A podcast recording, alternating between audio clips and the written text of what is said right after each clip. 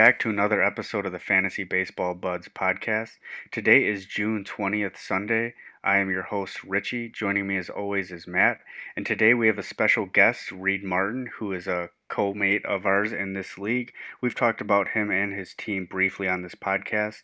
Uh, we'll bring him in, ask him how he feels about his team in the league, and then we'll go over some injuries and the new substance rule MLB has placed. We'll go over some prospect updates. We'll go over the hottest players at each position over the last two weeks. And then we'll finish up with some streamers and pickups. But first, let's welcome our guest, Reed Martin. Reed, how are you doing? Hey guys, doing good. Pleasure to be here. Appreciate you guys having me on today. Yeah, you're doing damn well oh. after you beat Richie's ass this week. Someone had to take down the king. he is the king, isn't he? for, for the listeners, I was undefeated 10 and 0 before playing Reed this week. I dealt with some injuries, and so did he, but he ended up beating me, I think by like 30 or 40 points. So, congratulations, Reed. I look forward to trying to take you down in the playoffs. Um, so, we'll see how that goes. But let's get started. Um, big news is Tyler Glasnow has a UCL tear um, partially. He has been placed on the 60 day IL. He is one of your top tiered pitchers. Reed, what are your thoughts and feels on this injury?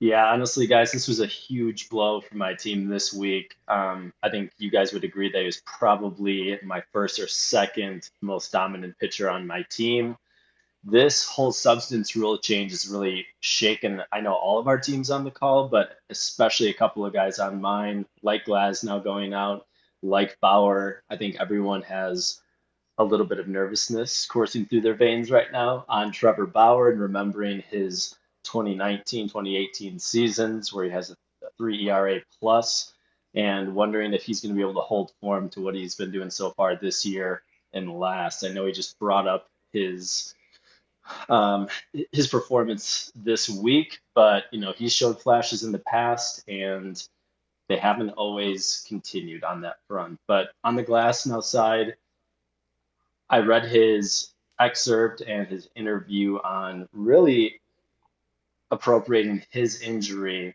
against the substance ban within the MLB, and he came forward, said that he used sunscreen and rosin and going to nothing really changed everything about his delivery um, and attributed it to his last two starts and the injury itself. So super disappointing on my side. Um, I hope he's going to come back late August, September, but I'm sure his innings will be capped, especially knowing the Rays and their cautiousness with a lot of their pitchers. Uh, so I am really just going to be shopping prospect value going forward and trying to bolster some, you know, top 40 pitchers if I can even get that uh, to really help my team for the playoffs. So, so that leads into our next question: is kind of in the league that we're in. We obviously talk about our dynasty league quite a bit, but how do you generally like to structure your team? Obviously, you just outlined kind of what your plans are with Glasnow, but as a general overview, what do you like to do? Yeah, so the la- the last two years, I would say, have been my main competitive windows in the league. I've dealt with some pretty big blows in the past, like putting a lot of my chips uh, on Jose Fernandez, and obviously with him dying. I know Matt mentioned boat accidents this past uh, week's podcast. You know, being a, a big factor for some teams. That one would have been mine, guys, for anyone listening. But really, my approach to this particular league, dynasty point format, and really having our structure based on 10 points per win, seven per quality start, has been to jam pack my lineup with top tier pitchers and really get the big name prospects when and where I can. Now, I know that's easier said than done, and not everyone has the roster space. But for example, last year, heading into the All Star break and some of the uh, Matt give me the uh, the proper name for this, but more so like the rookie showcase um, coming up for that or the prospect showcase for the MLB, where Nate Pearson was just about to pitch a few games prior. He was lightening up in the minor leagues, and so I was like, if as soon as these guys see him in that that game and see him pitching over hundred, people are going to try and be scooping him up. So I got him there with the sole intention of not getting too emotionally uh, ingrained with any of those guys and using them for my for my trade chips going forward. So just adding those little pieces, really All Star break onward, um, and using those as my trade chips from that point on. Because uh, everyone in our league is desperate for pitching.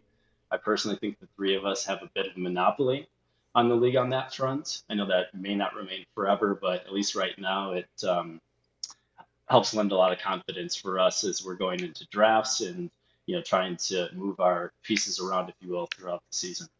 Yeah, and that that futures game that you were um, referring to is always such a great gauge for talent because these double A, triple A, and sometimes single A, high single A players are invited to this game from the international side as well as the domestic side, and they get to face each other. So you finally get to see if the guy is blowing players away, away like Nate Pearson was okay, this guy's going to come up to the majors and at some point he'll be a dominant pitcher because if he's already dominating his peers, eventually those peers will be the marketplace or the overall market in Major League Baseball. I think you picking up Pearson was at the perfect time because he did have such a good showing there. Reed, you through the years have built a very deep pitching staff. You had a lot of depth this season, this offseason. You kind of chose to trade away a little bit of that depth for more solidified pieces. Uh, talk a little bit on your depth strategy of the past and kind of what made you want to go, I'd say, all in this year, and how do you feel about kind of repositioning that depth moving forward? Yeah.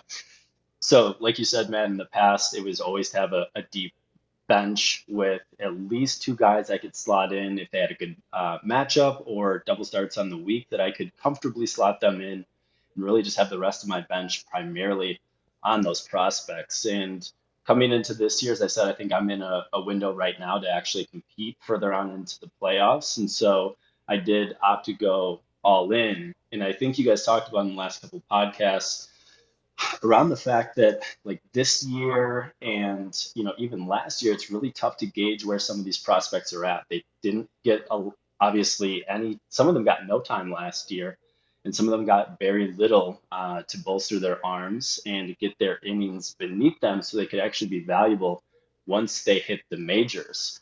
And so, realizing the landscape in which we're playing at the moment really kind of shifted my perspective on building that deep bench because we're in a dynasty format where we get to keep the players on a four year contract after the initial. And in my perspective was there what I didn't have anyone on my team that I would be willing to franchise at the end of that period, and that I would that I thought would be performing where I could slot them into my lineup and lock them and set it and forget it uh, within the next two years. And so there are plenty of managers within our league that still have that mindset where they can pick up these prospects and hopefully next year they're going to be able to compete. But for us, where we're looking to really compete well into the playoffs, those arms aren't going to do it for us. So I'm I'm trying to bolster my team right now to get those one or two more pitchers in that I can comfortably set and uh, drop in with favorable matchups and just add more depth because as you guys saw this week, my team is looking a little bit depleted on that side right now. So I'm going to try and move some pieces here in the coming weeks, especially after the All Star break when people get desperate for next year and they have the come to Jesus moment where they're not going to make the playoffs this and they want to shed some of their heavier weights on their team to open up their cap space for the draft next year. I like the views on the prospects. Um, so let's move on to the last question we have for you before we let you go. What is your general thoughts on this dynasty league, and why do you think it's worked out so well for us and everybody playing in it? Honestly, I think we've developed a lot of camaraderie with uh, a lot of the managers within the league. We've had a couple slots that are a bit rotational, but I think we have a really good set of 12 managers in the league going forward now.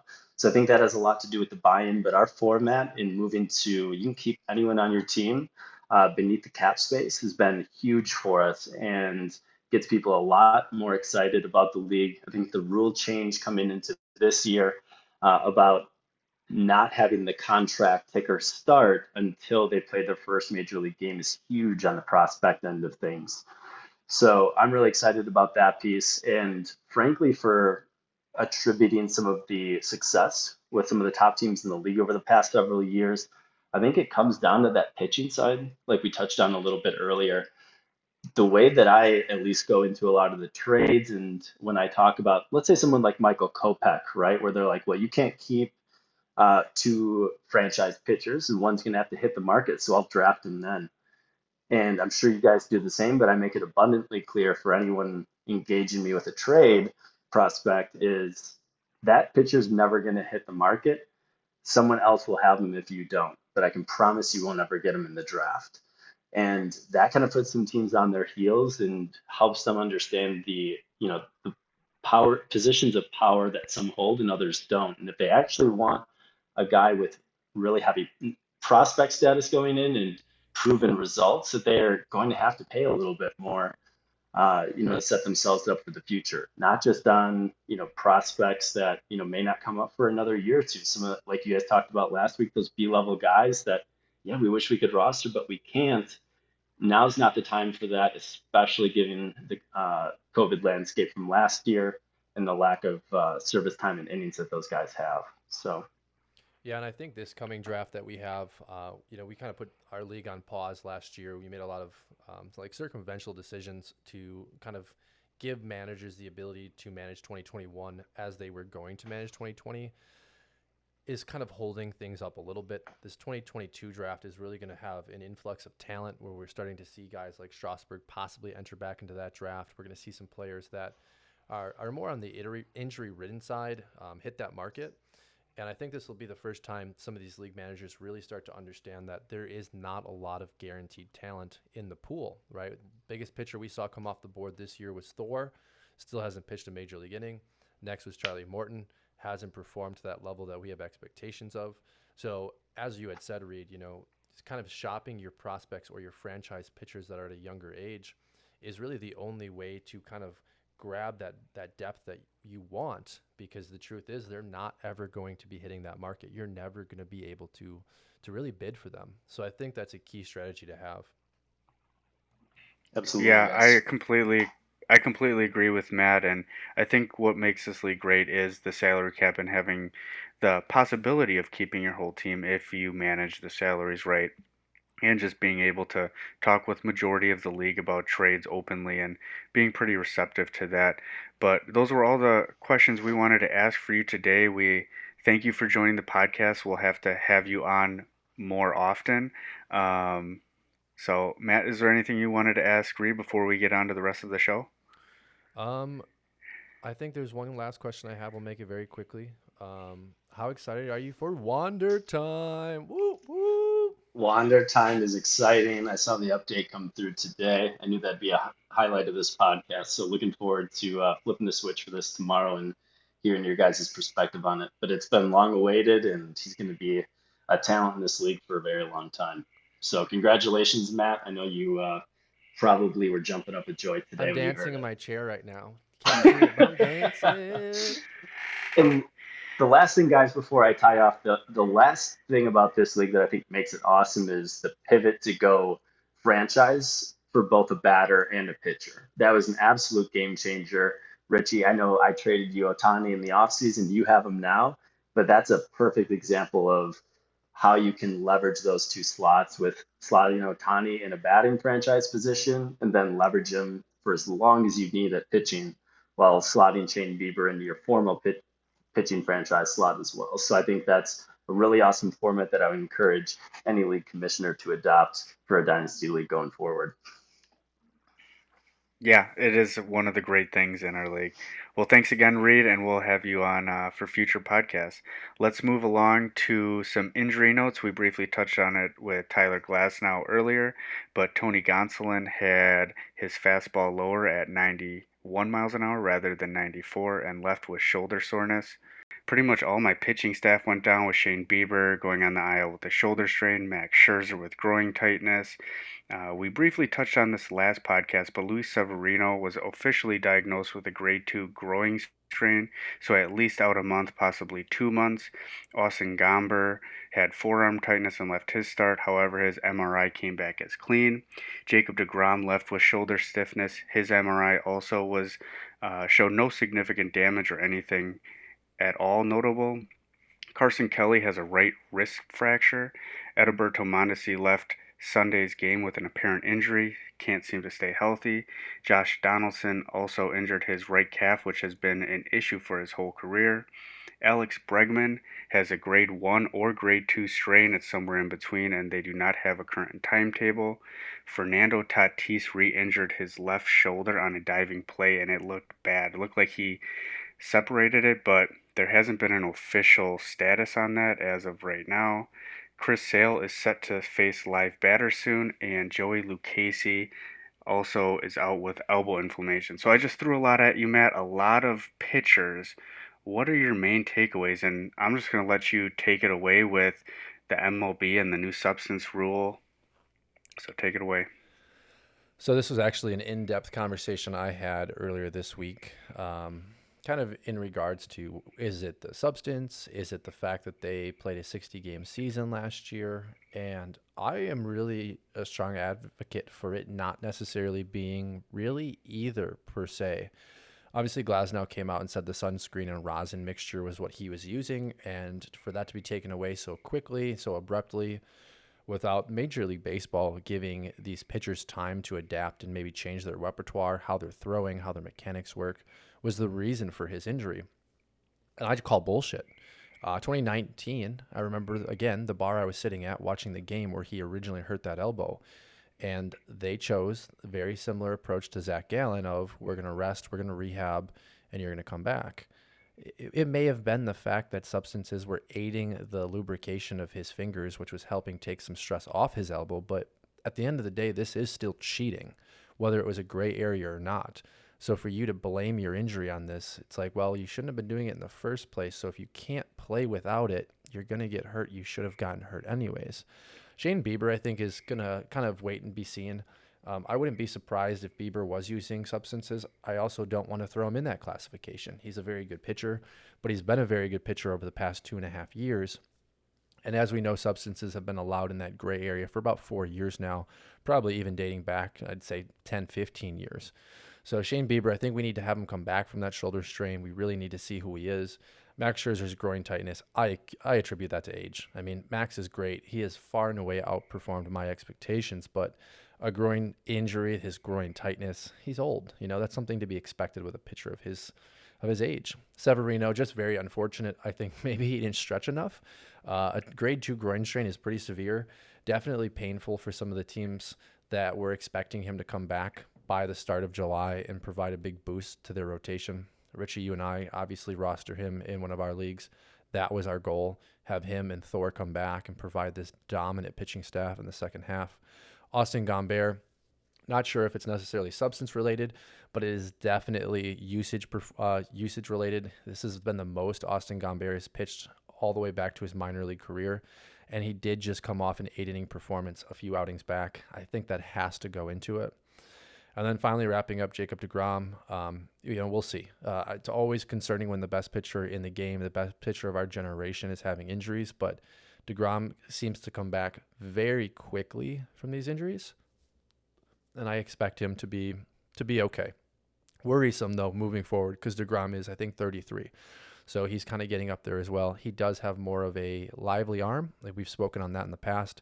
Being a college shortstop kind of has saved some years. So we'll see. What do you think, Richie? What are one of these, one or two of these guys that really concern you, and how do you feel the substance is going to change baseball moving forward? Yeah, I think a lot of these P players who are injured, I don't know if it's necessarily substance as much as it is kind of hatred towards towards MLB right now. Kind of, hey, I got injured, so I'm just gonna you know, use the excuse as it was substance, so this is why you shouldn't have taken it away, kind of a thing. I don't agree with the MLB that they just bring down this rule mid-season. I think it's something that should have been implemented in the off season. I do think it throws off the routine of the pitchers, regardless of you considering it's cheating or not cheating. But for Tyler Glasnow to say the reason why I tore my UCL is because I went cold turkey a couple starts ago and I had to overcompensate for it. I I, I agree with you. I'm calling bullshit. However, I am more so looking at some of these players who are seeing noticeable drops in their spin rate and the performances are affecting them and I'm going to put you on the spot, but Aaron Nola had a horrible start on Saturday, but the previous start when this rule was announced, he had a phenomenal start.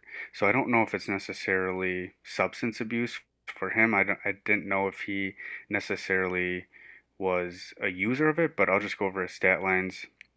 On June 13th, he went seven and two thirds against the Yankees, only three hits, no earned runs, one walk with nine strikeouts, and got the win.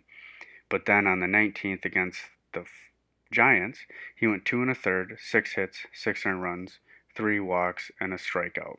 So completely two different things. I don't know if it's attributed to substance abuse or substance use, I should say, but also Zack Wheeler. He was phenomenal up until this point. He was going seven, eight, nine innings, and he was just striking everybody out. He has that 99 mile an hour fastball, but now you look at his last start, and it wasn't all that great. What are your takeaways here, Matt, and what do you see from these players who aren't injured because of substance use, but are starting to see some differences in performance? Well, I really like the fact that you threw Zack Wheeler out there. Um, Zack Wheeler is actually my guaranteed injury moving forward slash loss of performance. I spoke about him on a different podcast earlier this week in depth. So I'm going to rattle off just some of the numbers I still have in front of me from that conversation. Zack Wheeler from 2018 to 2019 had a 3.65 ERA. Again, a 3.65 ERA. That was, I think, 58 to 60 appearances. So he had stayed healthy in 18 and 19. He then went to Philadelphia and signed, if I remember correctly, a $116 million four year deal, maybe a five year deal. And the Phillies at the time, from a market standpoint, were overpaying for Zack Wheeler. You know, he wasn't an ace yet. He wasn't this dominant factor that he is today. And now, lo and behold, from 2020 to 2021, as of April 11th, I don't have his stat line all the way up to today, but in that time period, he had a 2.83 ERA. That's 0.80 difference in change in ERA. Now, over his last five starts this season, not including his start this week against the Dodgers, he had pitched 36 and two thirds innings with 56 strikeouts, five walks, and 21 hits. That's just truly incredible. Now, fast forward to his pitching against the Dodgers this week six innings, mind you, the lowest amount of innings he's had in his last six starts, five hits, the most hits he's had outside of two of those starts, which were five. Four walks, the most walks he has had by far, doubled. He had two walks in all of his other five appearances, and six Ks, his least amount of strikeouts. That screams to me that he was using substances. I'm going to go back, look at his spin rates, look at the things that he's been doing. I'm guessing the spin rate's going to be down. I expect Zack Wheeler rest of season to have a 3.5 ERA. Now, mind you, that Giants or that Dodgers start, he didn't allow a run but he was facing a AAA offense with Mookie Betts, who was as cold as ice.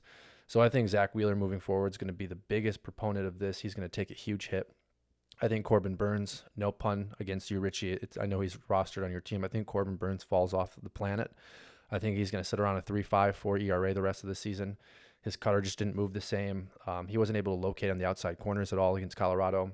He gets a slight pass because he was against the Rockies, but slight passes only last so long. He goes back to Milwaukee or he goes to Cincinnati and he performs like this. It's going to be great concern. Woodruff, Peralta as well. Milwaukee was obviously using pretty heavily with all of their starting pitchers. And then beyond that, Gerrit Cole, Trevor Bauer, right? The names that we're used to. Um, Aaron Nola, as you had said, I don't know. Aaron Nola is an odd year guy. Every odd year, he has a good season. Every even year, uh, or maybe it's the other way around, even year, he has a bad performance. And I really just think Aaron Nola is going to have to kind of continue to go through the year and develop. But I'm going to be watching pitchers very differently the rest of this season because the guys that continue to perform are going to be the guys that are highly valued going into next season. The guys like Woodruff and Burnes and Peralta, you know, they're going to lose some of that value that they had, in my opinion. But just to wrap this, Zack Wheeler, I'm expecting either a shoulder or a lat injury in the next month or a significant drop in performance. What are your thoughts? Yeah, I like everything you said there. I agree completely. Other than Corbin Burnes. I do think he is going to come back to earth, but I don't think he's going to fall off the face of the earth. I don't think he's going to have a sub 2 ERA, but I do think he'll sit more closer to the threes, maybe have a little bit less strikeouts. I do think he still has command of it. It's just not as great of a swing and pitch, but it's still going to be in the upper echelons. I think we're going to see some of these pitchers who lean on their lower spin rates pitches like curveball, sinkers, those types of pitchers like a Kevin Gausman, Julio Urias off the top of my head, those are going to be the ones that should be able to sustain this change in MLB because their best pitches are slower spin rate pitches anyways. So they shouldn't have any um, issue with those transitions. But let's move on to some prospect updates. The first one you mentioned before, it is Wander Franco time. He is getting called up before Tuesday's series for the Tampa Bay Rays. I'm curious to see who he replaces. Who do you think that's going to be, Matt? And then we'll get into some of our other prospects. I wouldn't be surprised to see Wander uh, kind of bounce around the diamond, play a little short, play a little second, play a little third. But at the same time, he's a shortstop. Like this is the opportunity for them to put him in, get him in comfortable in his position. I also think if they're calling him up, this means that they're going to and are ready to play him on a regular basis. So I expect if he's playing on a five game stretch throughout the week, a six game stretch, see him in there about 90%. He may take one one day off, you know, every two weeks but you're not going to burn a year of Wander Franco's service time if you're not ready to put him in. And frankly, he's ready. He is absolutely destroying AAA. He started off a little bit slow this year, and slow for Wander Franco was hitting like 270, so boohoo. But I truly expect to see him kind of spark some life into that Rays lineup, which is already finding a way to score some runs. But in Tropicana, he's going to have a lot of fun. I expect to see plenty of triples. My big question with Wander is are they going to allow him to kind of grease the wheels? Are they going to allow him to steal bases? Because he's at that young age where the speed is still there. That can be a really big piece to the Tampa Bay offense. And in categories league, he really becomes that five tool player then. That is my biggest question about Wander Franco. I think rest of season Wander Franco is a top 12 shortstop. Um, I would have to look at my rankings and see guys obviously like Carlos Correa, you know, Trea Turner at the top of that. I think Wander Franco has the same tools and can develop into that, but he can be a poor man's Trea Turner rest of season. I like it. I agree. I'm excited to see everything that he has coming, and we'll find out on Tuesday. The next player I want to talk about has uh, sparked um, some nerves, if you will, uh, for you this past week. it is Vidal Brujan, and I also have some mixed feelings on him.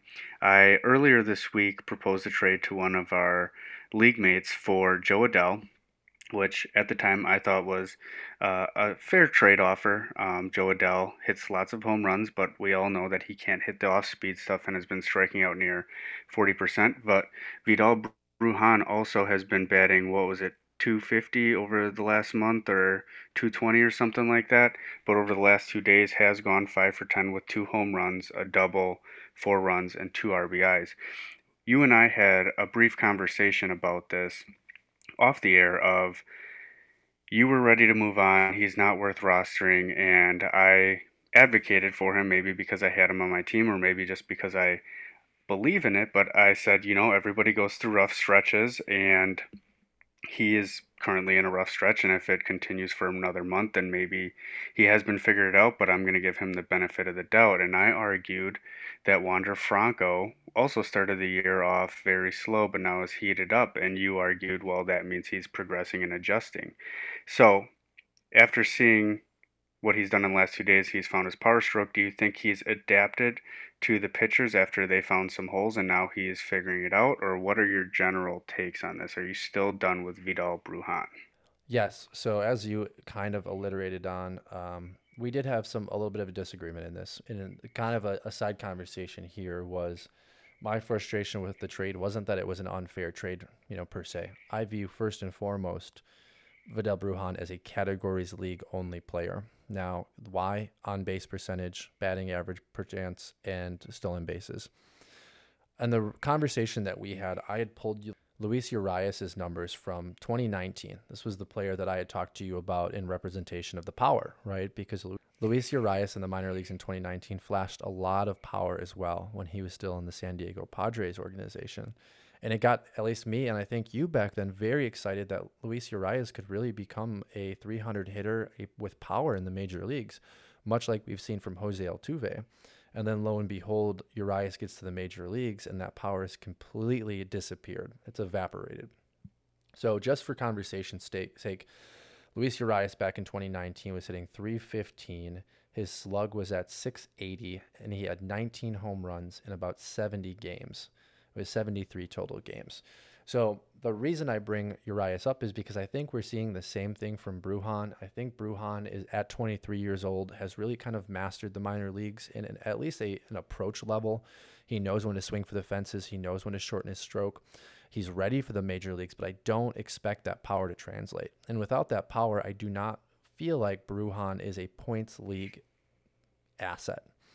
I think with the lack of playing time that he would see with the, the Rays is going to be a big uh, retractor towards his roster ability. Now, in categories leagues, I do advise him being rostered. If you can roster him in points leagues to trade him, much like you wanted to do, to a team that actually knew the value of Bruján, so be it. But I do not think Bruján comes up to the major leagues and hits 300 with 25 home runs. I think he's a 260 to 280 hitter, at most 10 to 12 home runs a year he's a guy that can steal you 50 bags, but he's got to be playing on a regular basis. And he's also got to hit that 260 to 280 to be on base.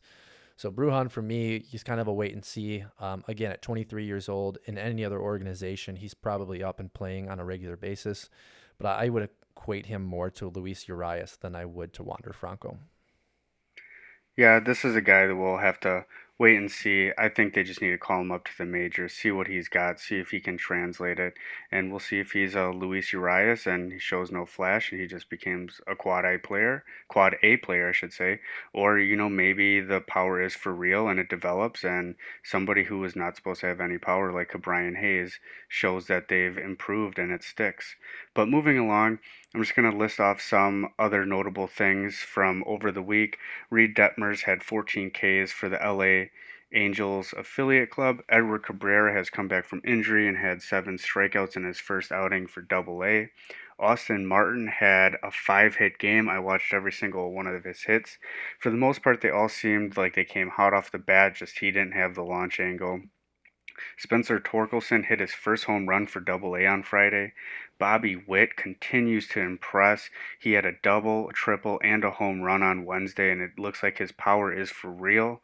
Shane Baz got called up to AAA. Hunter Greene also got called up to AAA and hit 104 on the gun. Tommy John is near around the corner for him, and Riley Greene appears to be heating up. Matt, what are some takeaways from all of these prospects I just listed off? So I'll touch on a few. Um, Austin Martin obviously kind of falls into that Vidal Bruján bag. He is a little bit older now in the minor leagues, obviously coming out of Vanderbilt. He has that college pedigree. Took a little bit longer than we had expected for him to kind of catch fire, and he's finally starting to show that hit tool. Again, with him being in the Blue Jays organization, as of right now, there is nowhere for him to play. Marcus Semien is on a one year deal, but he is absolutely tearing the cover off the ball for the Blue Jays. I don't know that they're they're going to choose to not re-sign him. Obviously, we're going to have to see what the state of free agency is this coming off season. But I think it would be a great idea for the Blue Jays to sign Semien to another one-year deal if they could. Give Martin a little more time to develop, give him a little more time to muscle up, kind of build some strength, and start to hit for power. I expect Austin Martin up in probably mid 2022, and that doesn't mean he'll be playing full time. Obviously, they also have George Springer. That would be the next logical position for Martin, would be center field coming from shortstop. George Springer, if I remember correctly, is on a four year deal, but he's hurt about every other week. So Martin could easily fall into that kind of like quasi role with the Blue Jays where he gives Bichette a little time off. He gives Semien a little time off. He plays predominantly in center field. He can move around the outfield. I think we're going to see a really good bat in Martin. Torkelson's the real deal. I was very concerned about him to start the year. He started off just like Austin Martin did you know, kind of was over swinging. He was pressing a little bit. And then all of a sudden, much like Wander Franco, he absolutely just figured it out in high A. Being in double A now, hitting his first home run, he's starting to get comfortable. I think we see a very, very quick ascent for Torkelson. I would not be surprised for him to be pushing the big league club next spring training. Obviously, that does kind of fall into the category of does he sign a club friendly extension? Uh, Shane Baz, one of the guys you and I have been very excited about. Uh, our buddy Jackson was able to lock him up in our league. Great pickup. Hunter Greene did have obviously Tommy John two years ago. He is the, the biggest proponent and the guy that you and I both want to watch over the next few years. You know, throwing 104, as you had kind of joked, is usually a telltale sign of your arm's going to fall off. It's going to have issues. but this could be one of the first guys that comes to the major league with this velocity and can pitch five or six years before another severe elbow injury. Now, I'm really hoping he dials it back and starts learning to throw 96, 97 so that he can pitch really deep into games and protect his elbow.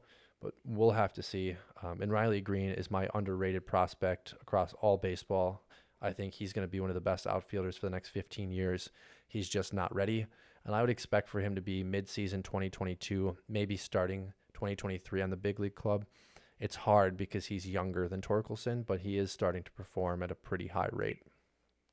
Well, all I gotta say is I hope Riley Greene is a real deal because before I knew who he was, I got a green Bowman Chrome uh, rookie card signed by him. I don't know what number green is. I want to say out of like 200 or something. So if he's a real deal, I might have to go get that graded. But the thing that stands out to me that you didn't already touch on is Reid Detmers with the 14 strikeouts. This is a guy who I believe only has two pitches, and he's projected to be more of a bullpen guy for the Angels long term. I'm excited to see if he can come up this year. I highly doubt it, more of a next year guy, but I think they're going to use him kind of like they uh, the Reds use Tejay Antone in more of a bulk relief role. Maybe he develops a third pitch, but just for the listeners to be wary of that. Moving on to our next segment, I want to touch on the hottest players at each position over the last two weeks. We know that baseball is all about ups and downs, valleys and peaks, and so let's talk about some of the people who are hot right now. So, in our baseball league that Matt and I play in, it's head to head points, but usually that for the most part translates over to categories unless you're counting for stolen bases. So, I'll just quickly go over um, the top three at each position, and we'll just do some general takeaways and what your thoughts and feels are on these players, Matt, and then uh, we'll move on to the next position. Um, I did bring up five for starting pitcher just because there's so many there, but let's start it off. Catcher, we have Max Stassi, followed by Salvador Perez, and then Gary Sanchez, your boy. What are you seeing here, Matt? Is Max Stassi the real deal? Max Stassi is will and for always be the catcher I should have picked up in our championship matchup last year. Uh, if I remember correctly, over two weeks he had 46 points. I had Pedro Severino who got me negative three. And Stassi will always be the one that got away. But I think Stassi's a hot and cold type of catcher. He's going to be a guy that provides a lot of value for you um, when he's hot, and he's going to provide a lot of zeros from you or ones for you when he's cold very similar to what I consider Adam Duvall. Adam Duvall this week hit a grand slam, and I said, okay, Adam Duvall's going to hit about three or four more home runs. Everyone's going to pick him up, and he's going to go cold. But I think if you're in a league where you're desperately searching for a catcher, maybe you just lost Kelly for the Diamondbacks. Stassi would be an absolute great uh, plug and play. It's also hard though. The catcher, as we know, is kind of a black hole in general. So I'm assuming Stassi's probably rostered. If he's not, adding him, looking to trade your catcher or him possibly might be a good option in a couple weeks here. Salvador Perez is showing us to be the most consistent and productive catcher, I think, this year with Rio Realmuto being on and off the IL. And Gary Sanchez, he's hot now. Sell him if you got him because he will certainly go cold sooner than later. That is my take. Yeah, the only thing about Max Stassi is he doesn't play every day. He splits behind the plate with Kurt Suzuki every single or every other day, I should say. He has only played three of the past six games, so that is concerning. Moving on to first base, we have Vlad Guerrero followed by Matt Olson, and then your my boy Jared Walsh. So Walsh, I have been waiting all season for him to take a step back, um, and he continues even after three or four games where he's a little bit cold. He performs right, and every week this year he has done that. I mean, this week I think he was my highest performing player with 38 points. Matt Olson seems to have crawled out of his average slump throughout his career. I think he's now hitting over 300, or he's hitting right around 300. So we'll see if Matt Olson can keep that up. My expectation is for him to finish below 280. But if Matt Olson has truly taken some of those holes out of his swing, you're talking about a top five first baseman for the next five years. I mean, the power is prodigious. And Vlad Guerrero, we don't need to touch on that too much. I mean, Vladdy is Vladdy. He's incredible. He's probably the best talent outside of Fernando Tatis and Acuna right now. Yeah, I've always had a soft spot for Matt Olson, just one of those guys who's always had very minor injuries throughout the past few years that weren't significant, that didn't really lead to IL stints, but could never just be healthy. And it appears he is. He is batting 301 and has 19 homers. He has been absolutely on a tear the past couple weeks. If you have him right now, I, I'm torn if I would want to sell him or if I'd want to hold him. I think you just kind of have to ride the wave. I don't think he's going to keep this this up. I agree he's more of a 270 to 280 hitter and maybe he can get to 40 or 50 home runs, but I, I see him more as a 35 homer guy. Moving on to second base, first is no surprise. Jose Altuve has just hit like 50 home runs this past week, followed mm-hmm. by Marcus Semien, and then a surprise person that I saw, Cesar Hernandez, second base for the Indians. Yeah, I think Altuve and Semien are two of the cornerstone pieces at second base this year. I mean, that's no surprise to anybody. Altuve definitely lifted his numbers up this week. He was absolutely explosive. I would not be surprised for him to win an uh, AL Player of the Week if he does not beat out Ohtani, who also was incredible this week. Uh, Semien again, you know, if you if you've got him, great. If you don't, and second base is a massive black hole for you this might be the last time that you get a chance to actually go out and acquire him if a team maybe is is faltering in dynasty leagues. Definitely would be definitely would be a good person to have in there. Very consistent. Cesar Hernandez, not much interest there. Kind of feels like he got hot this week, and uh, that can happen with any player over the course of a week or two. And yeah, again, Altuve, um, definitely changing my mind. I thought he was on the downward spiral, but he's he's showcasing that he can really lead that Astros team. No, I completely agree. And Jose Altuve was somebody I was trying to acquire in all my leagues that I didn't have him before this happened because I knew there was going to be a time where he gets hot and then it's just too late. That window has now passed. Cesar Hernandez, I think it's just what you said. He just caught fire. It appears he's already starting to cool off over the last two games. He's 0 for 8. So that just seems to be an anomaly. Moving on to third base, we have Jose Ramirez, Matt Chapman, and then Jonathan India. So I just want to circle back real quick to Altuve. Um, another guaranteed injury. He will have an injury. It will be either within the next month or month and a half. It is Altuve's MO to get hurt at least once a year, slow him down right as he's hot, and then when he comes back, he's not usually the same player. So be warned.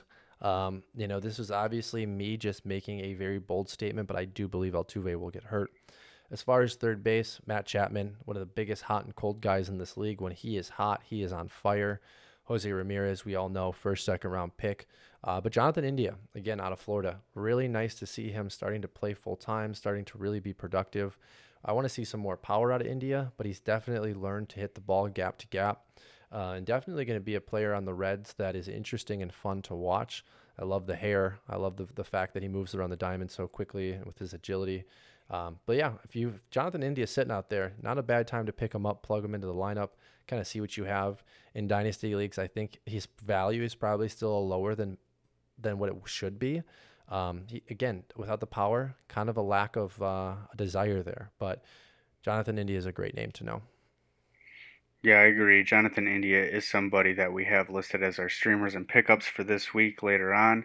I definitely agree. He's more of a prospect because of his glove first ability, great defender, no pop, as you mentioned. So I'm more curious to see ride the hot wave as you can. Moving on to shortstop, we have Fernando Tatis, followed by J.P. Crawford, and then Bo Bichette. So Tatis and Bichette, I'm not even going to touch on. You know, we know who they are. But JP Crawford, there will be a season, there will be half of a season, there will be two months where he performs like Cedric Mullins. And I'm waiting for it. He's got the ability, obviously, being Carl Crawford's nephew, he has that athleticism in his blood. JP Crawford has all of the tangibles to put together one really good season. And playing for the Mariners, this young and up, up and coming team, he can finally be that veteran presence I'm really excited to see what he does through the next couple years. I'm not ready to pick him up and start him though. I need to see a lot more consistency from JP, but definitely a player I enjoy.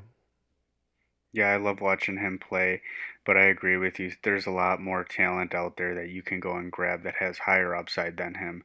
Let's move on to outfield, somebody who you just mentioned. Cedric Mullins is number one, followed by somebody else you mentioned, Adam mm-hmm. Duvall, and then Justin Upton. So obviously the first two are kind of uh, riding a hot streak, but what do you think about Justin Upton? So yeah, I mean Cedric Mullins, obviously one of the pickups of the year. We've been waiting for him to fall off. He hasn't done it yet. You know, might be an actual breakout season, but we all remember Dom Smith's breakout season. So buyer beware.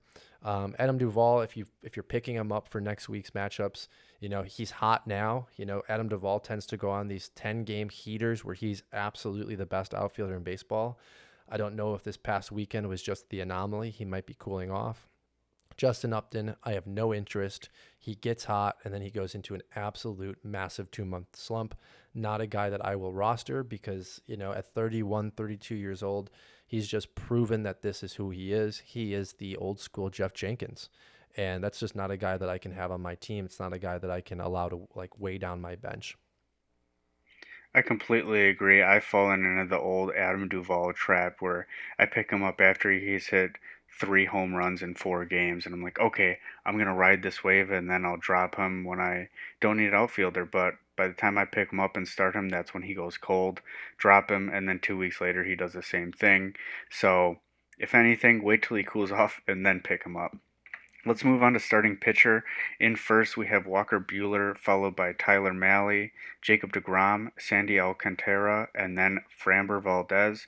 You own two of these guys, so you should know everything about them. What do you got for us? So I was actually concerned about Mahle uh, with the substance policy coming out. I don't watch any of the Reds games. I don't really watch Mahle pitch often. Um, I, I, enjoy watching him, but he doesn't have that repertoire that's really enjoyable. He's more of a, a, a zone controller.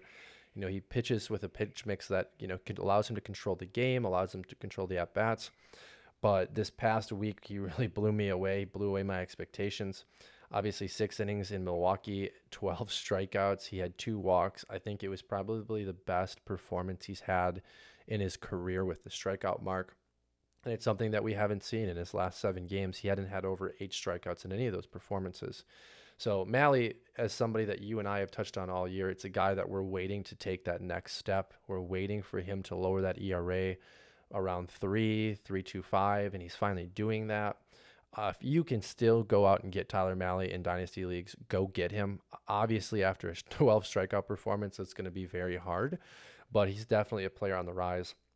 And then Framber. Framber is doing everything he did last year in his last four starts seven innings, seven innings, seven and one third, and seven innings. I mean, the guy is an absolute innings eater. Uh, with against the White Sox, he had a fantastic performance. So again, if, if you've got him in your leagues, keep him in that lineup. He's a must start.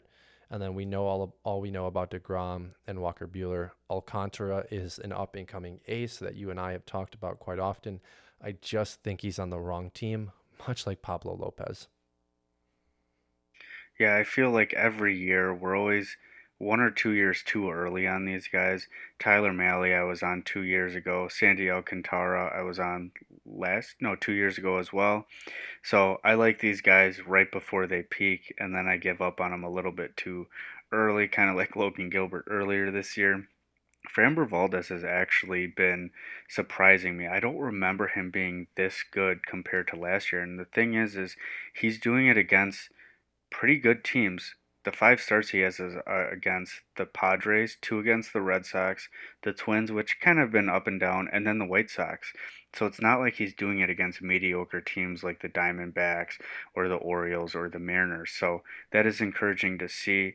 His next start is Friday against the Tigers. So if he doesn't pitch a no hitter, then you might as well drop him. well, and he's he's only rostered in ninety point four percent of leagues in ESPN. I would hope that the other 9.6% of leagues are either inactive or, you know, complete jokes of, of leagues. But Framber Valdez needs to be 100% ownership. I mean, this guy's going to be a top 20 pitcher in the rest of season simply by volume. He pitches deep into games. And unlike some of the other pitchers you and I have spoken about, he has the proven track record to be able to pitch into the sixth and into the seventh without injuring his arm. And honestly, with having those two months off that he did with that broken finger, I think is really going to benefit him down the stretch. So Valdez, if you can acquire him still, definitely go out and get him. I think in dynasty leagues, this is a guy over the next two or three years that's going to constantly be top 20 because of that volume. Moving on to relief pitchers that are truly relief pitchers, I want to emphasize that At first, we have Brad Hand, followed by Lou Trivino, and then Craig Kimbrel. Brad Hand and Kimbrel, no surprise there. We know they're the closers. But Lou Trivino, I want to talk about. It appears he's kind of cemented his role for those Oakland Athletics. He has been on fire, hasn't allowed a run in his last six outings. Um, what are your takeaways, Matt? He's only 59% roster in ESPN League, so if you're listening to this, he may be available. Yeah, good old Lou. Someone always has to be dominating that athletics bullpen, and this season just seems that Lou Trivino is going to be the guy. Now, I am a little concerned about innings usage, though. So last year in a very shortened season, he had 23 and a third innings. Lou's been pretty good over the stretch of his career. Definitely has earned this closer's job with Rosenthal out with that shoulder injury. The reason I bring up innings is because, again, last year being a shortened season, this year there's going to be a lot of expectations. He's at 34 innings right now. That would put him at about 80 to 90 innings pitched rest of or full season 2021. I'm not sure the arm has it in him. And we also need to be very mindful. Trevor Rosenthal is going to be coming back, hopefully, mid August. That's kind of the expectation right now coming out of the A's organization. But until mid August, Lou Trivino is going to be the guy. The A's are winning. They are constantly in ball games. They're constantly in, in single digit run games. So there's going to be a lot of opportunity for him. I think if you have him, you keep him in your lineup, but be prepared if you're a playoff team to have that quick switch. Either roster Rosenthal or go out and get another reliever because at some point I think Trivino will be taken out of that closer spot. What do you think? Yeah, I completely agree. I'm not so much concerned about the, the innings limit with relief pitchers. Um, they're not going those longer stints, so I think there's less of an issue. And if they appear to be gassed, the the managers can just kind of give them a break, give them you know five six days rest rather than use them three days in a row. So, not too concerned about that. All right, let's move on to our last topic, and that is streamers and pickups. Uh, we'll start with some hitters. Uh, some of the ones I have on my radar we briefly touched on before is Jonathan India. He's hot right now. Keep riding it. He's got six games, two at Minnesota and four versus Atlanta. Willie Adames, shortstop for the Brewers. He has been underrated since coming to the Brewers. I think I feel like we talk about him every week. He's got three games at Arizona, which is nice, and then three games against Colorado. Abraham Toro, the replacement for Alex Bregman while he's out, possibly a month, you could ride that. If you need a first baseman or a DH, depending on which league you play in, Bobby Bradley got called up for the Cleveland Indians. He's got four home runs. However, it appears they're all against um, fastballs. Uh, I think pitchers are still trying to figure out what he's got, and they're going to find the the holes in his swing. He's already got a few strikeouts, um, but you could still ride it out before he gets figured out. What what do you think about these guys, Matt? And are there any other players you'd recommend for the listeners? I think Willie Adames is always going to be the week to week advice we give. Uh, Adames continues to show that he can catch fire out of nowhere this week in Colorado. Obviously, being a very hitter's environment, uh, he played very well. He had a game where he literally brought Milwaukee back to victory. Toro has been a guy I've had an eye on for years now. I know you're the same. Never has really gotten that full playing time, and I think that's kind of hurt his development and hurt his stat line. This is going to be the opportunity for Houston to finally figure out is he going to be part of their future, or is he possibly going to be someone that they move in late July once Bregman's back? for more talent at another World Series run. Bobby Bradley has consistent strikeout issues in the minor leagues, absolutely has the power. I really actually ironically liken him to uh, Carlos Santana. Carlos Santana obviously has incredible plate discipline. It's something Bradley has not learned yet, but definitely a guy that I think you could buy low on in dynasty leagues. He's probably still two or three years away from providing that top 10 first base DH production, but I think he has it in him. So that's kind of my general feel for those. Yeah, with Bobby Bradley, my concern is is it kind of reminds me a lot about Jo Adell, um, except for he can make better contact at the majors. I feel like that off speed stuff, he's not going to be able to figure it out and strike out too much, and that's what I'm very concerned about. But let's move on to starting pitching uh, and pitching in general. Um, pretty much all these guys I'm going to list are players that I've actually picked up because I'm hurting at pitching. Uh, we'll start with the double starts. Ross Stripling has two starts, one against Miami and another against Baltimore. Now, he's not the same Ross Stripling we saw a few years ago, but he is decent enough where if he's in a plus matchup like the two he has, I think he's worth starting. Adbert Alzolay is coming back from the IL with the blister. I'm a little hesitant to start him just based on players coming back from blisters, but he's got a start against Cleveland and the Dodgers. And then some under the radar guys. Sammy Long, prospect for the San Francisco Giants. He pitched today against Philadelphia, went six innings, four hits, two earned runs, one walk with six strikeouts. Now, this is a guy who is projected to be more of a, a long bullpen type arm, but Apparently, they're trying him out as a starter, so we'll see how that goes. I tried looking up some of his StatCast data to see what the underlying numbers look like, but it doesn't appear they have enough data on him, so can't really say for sure what it looks like. And then the last one I have, if you need a relief pitcher and you're in uh, points leagues, is Kolby Allard.